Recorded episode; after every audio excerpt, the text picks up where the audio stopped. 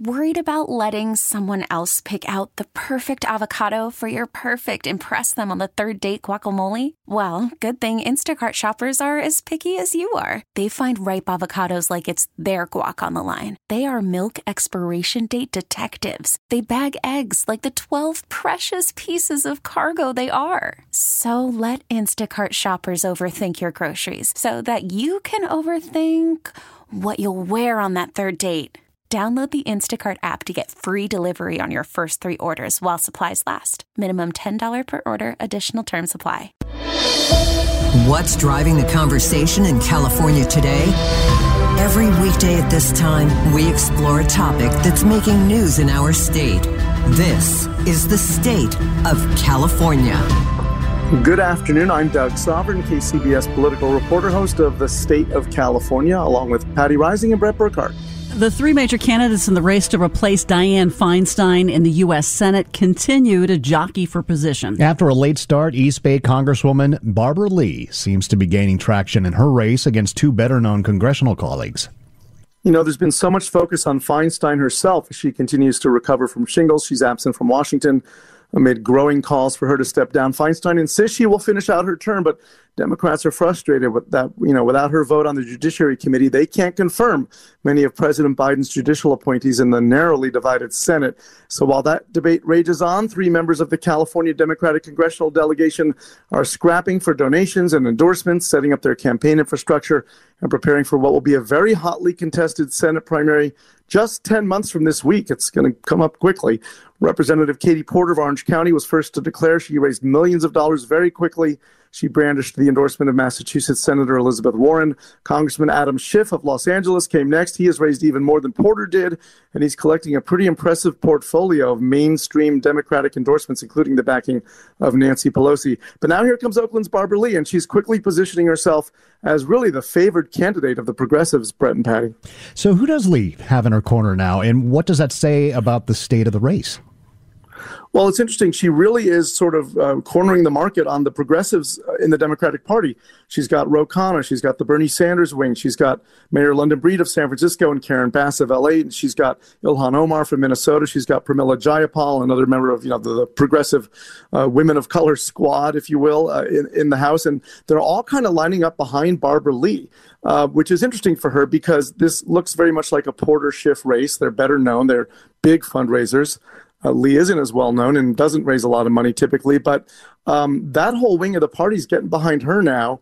And if you think of this as a three way race for two spots in a primary uh, to get into the general, um, Schiff started to move to try to get some of that progressive support, realized that was a lost cause for him. So he's focused on being sort of the moderate mainstream party guy. That leaves Porter and Lee to f- slug it out for that second spot, maybe for the progressive lane. And Lee is, is really doing well in sort of positioning herself as the true progressive in the race.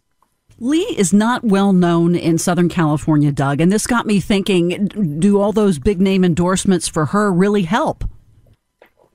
They do in that in a crowded field where people are not that well known, having a familiar face on that mailer you get in your mailbox or in a commercial or out stumping with you can make a big difference. Uh, you go back to you know the Oakland mayor's race where Jerry Brown endorsed Libby Schaaf, and suddenly she was catapulted into first and became mayor for two terms.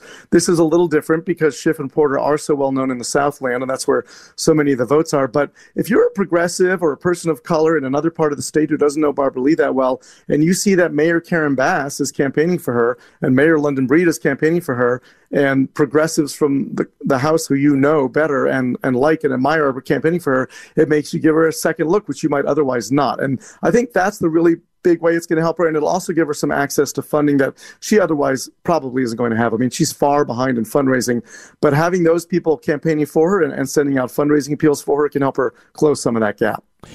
Could that help her overcome the age disadvantage, having those big mayors, London Breed and Karen Bass, uh, throw their support behind her? Uh, could that help her down on the Southland?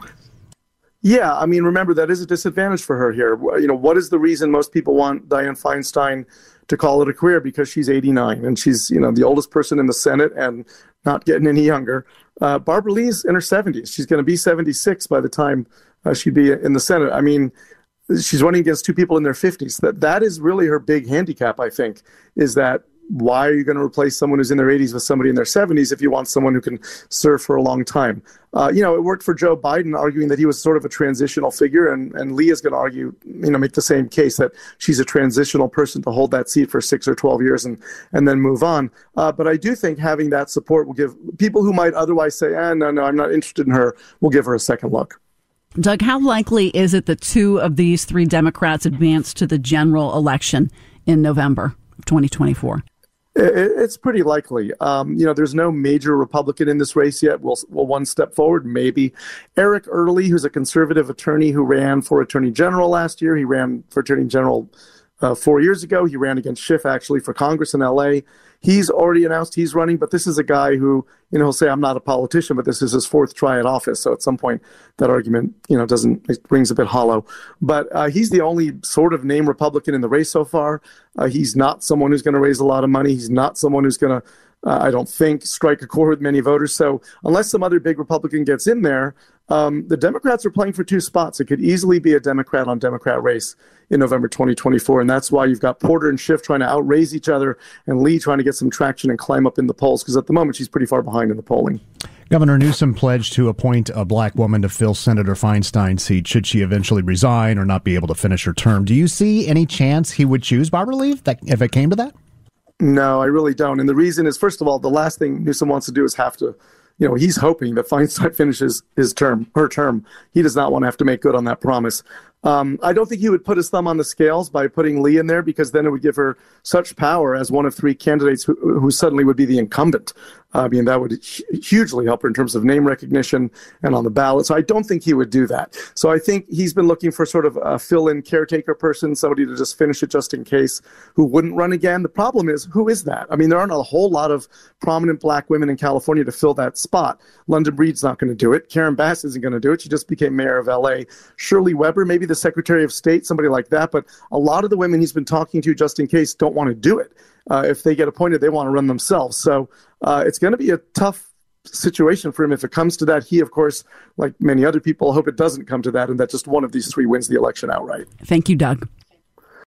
Baseball is in full swing. NBA playoffs are heating up, and your NFL team is gearing up for training camp. Listen to the latest on the teams you love here on the Audacy app. The biggest sports radio stations in the country, providing unrivaled local coverage of their teams, all in one place. Exclusive interviews with players, coaches, and team executives, streaming live and always available on demand. Stay in the know with your favorite teams right here on the Audacy app.